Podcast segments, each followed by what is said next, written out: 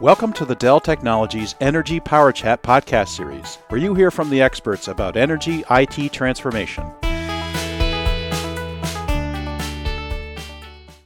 Hello, everyone. Bruce Hall here, and welcome to another Dell Technologies Energy Power Chat. And today we're going to explore using technology to address trends in the electric utility marketplace with partner Genetec. And our guest is Mr. Derek Arcuri, who's a team lead within industry and application marketing for Genetec. How are you doing today, Derek? Excellent. Thank you, Bruce. That's great, and thanks for being on the podcast. Could we start with a little bit of your background, please? I joined Genetec just over four years ago, where I was working on the product marketing side for the access control team and identity and access management. Now I'm currently the team lead of industry and application marketing. That's a role where we bridge the world of the industry with the technology in order to help buyers get more of a relevant understanding of the Genetec portfolio. Thanks for that, Derek. Let's start with a general question. What are some of the trends you're seeing in the electric utility marketplace? The utilities industry, it's without a doubt that the industry's been transforming from what once was very analog, scale driven, a very centralized model to one that's very digital and distributed energy model. Consumer preferences, evolving regulations, the changing threat landscape, all that means that security strategies need to evolve with today's realities. So many uh, electric utilities are scratching their heads asking, how do I remain ahead of the curve? How do I heighten critical infrastructure security? How do I foster a safer working environment and keep ahead of regulatory changes? We're seeing things like demand for renewables driving mergers and acquisitions in the industry. We're seeing evolving regulations, keeping up to date with today's realities. And we're also seeing a lot of new threats that are emerging in the industry because there's so much digitization taking place in the market. There's a lot of these new industrial Internet of Things that are increasing popularity of smart power grids that come into the inclusion of networks that connect grids to consumers and databases. And all of this has a potential new threat vector. Hacker groups are much more organized and sophisticated compared to the lone wolf hacker.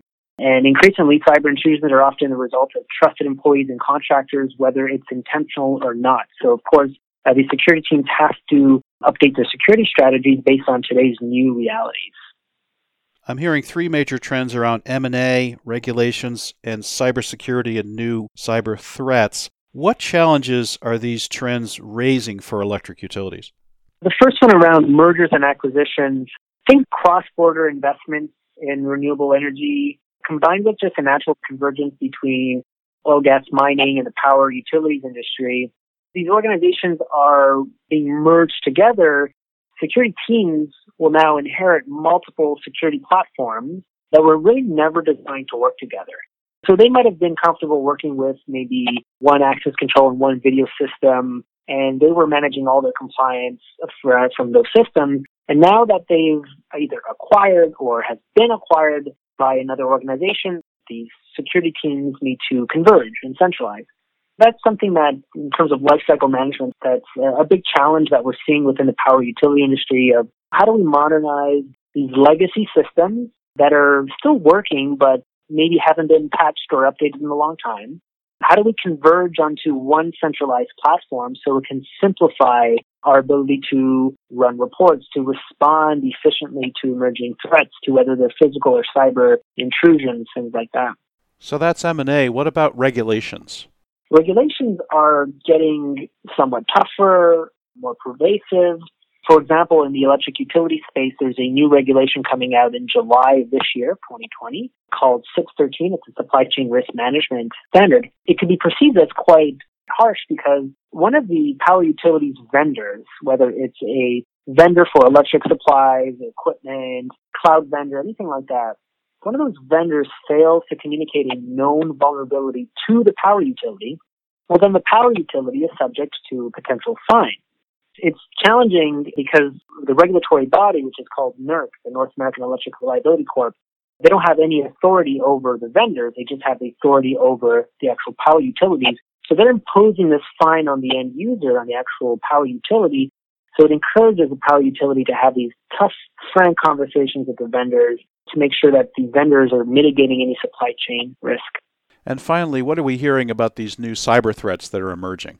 What we hear in the news about these cyber intrusions that are targeting critical infrastructure sites, that's just a fraction of what's actually out there. That's just what the media is able to pick up.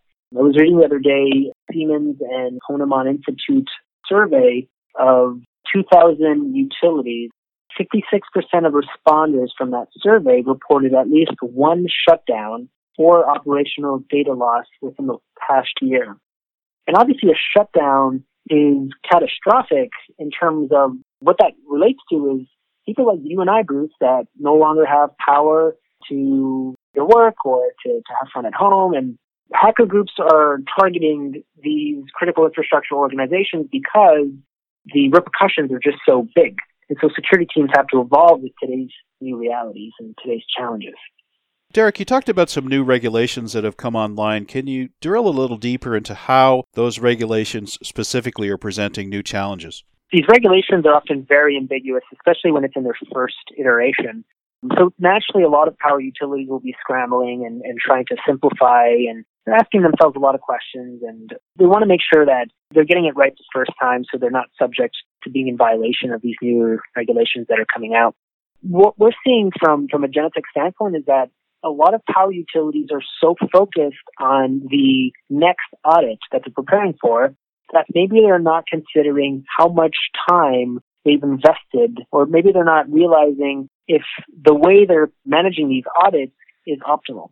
What we're seeing is that a lot of power utilities are realizing that perhaps their approach is manual and mundane and it requires a human being to download a ton of evidence from multiple access control systems, from video systems, or intrusion systems, compile that all together, and then share it with the auditor to satisfy the auditor's request. But if they were to tackle the centralization challenge that I discussed earlier on, Bruce, that would be simplified from the get-go. Imagine instead of downloading 15 pieces of evidence to satisfy an auditor's request, with a centralized model with one unified pane of glass, they could probably just hit download on one report and it's all consolidated together, therefore simplifying the audit process. New regulations come into to play. My recommendation is for power utilities to take a step back and think of is there a better way to go about the process of complying with auditors' requests? Thanks for outlining those challenges for us, Derek. Let's move on to some solutions and opportunities. Can you tell us how technology can help with M&A within the electric utility marketplace? If we have any power utilities that have recently gone through merger acquisition and are listening to this podcast now, my recommendation is to think about centralization as an investment in simplifying your operator's workload, simplifying the amount of training that they might require, simplifying the maintenance life cycle from an IT standpoint. So if IT right now is managing upgrades for a video system that is distinct or siloed from your access control system, that is siloed from intrusion, from license plate recognition, from communications. All of these systems have their own life cycle, and whenever you upgrade one system, if there's an integration between all these systems, that's where you then break the communication. On one end, you want these systems to talk to each other, but there's a difference between an integrated approach to security and a unified approach to security. Can you take us deeper into that, Derek? What do you mean by unified? Unification is one product built from the ground up, one product capable of accomplishing your needs for video, access control, intrusion, license plate, and communication, so that if ever you want to upgrade one product, it's just one upgrade. It's not six or seven. As organizations merge or acquire each other, this is a perfect time to reassess your technology strategy. Does it make sense that I have maybe multiple systems that are accomplishing the same job? Or is there an opportunity to unify into one operating platform, work with fewer vendors, pay fewer service agreements? My operators just have to get trained on one product as opposed to several. And IT doesn't have to be focused on upgrading or maintaining multiple systems. They're just focused on one overall security platform. Derek, you mentioned regulatory compliance and audit compliance. How can technology help in that area? Oftentimes in the power utility space, there's many ways to comply with a standard or regulation. Say, for example, there's a regulation called CIP 14. It ultimately wants to ensure that you're preventing the advance of an intruder, and it stemmed out of an incident that took place in the U.S. a while back. Now, there, there are ways to interpret this standard. You can hire bodyguards in front of your perimeter.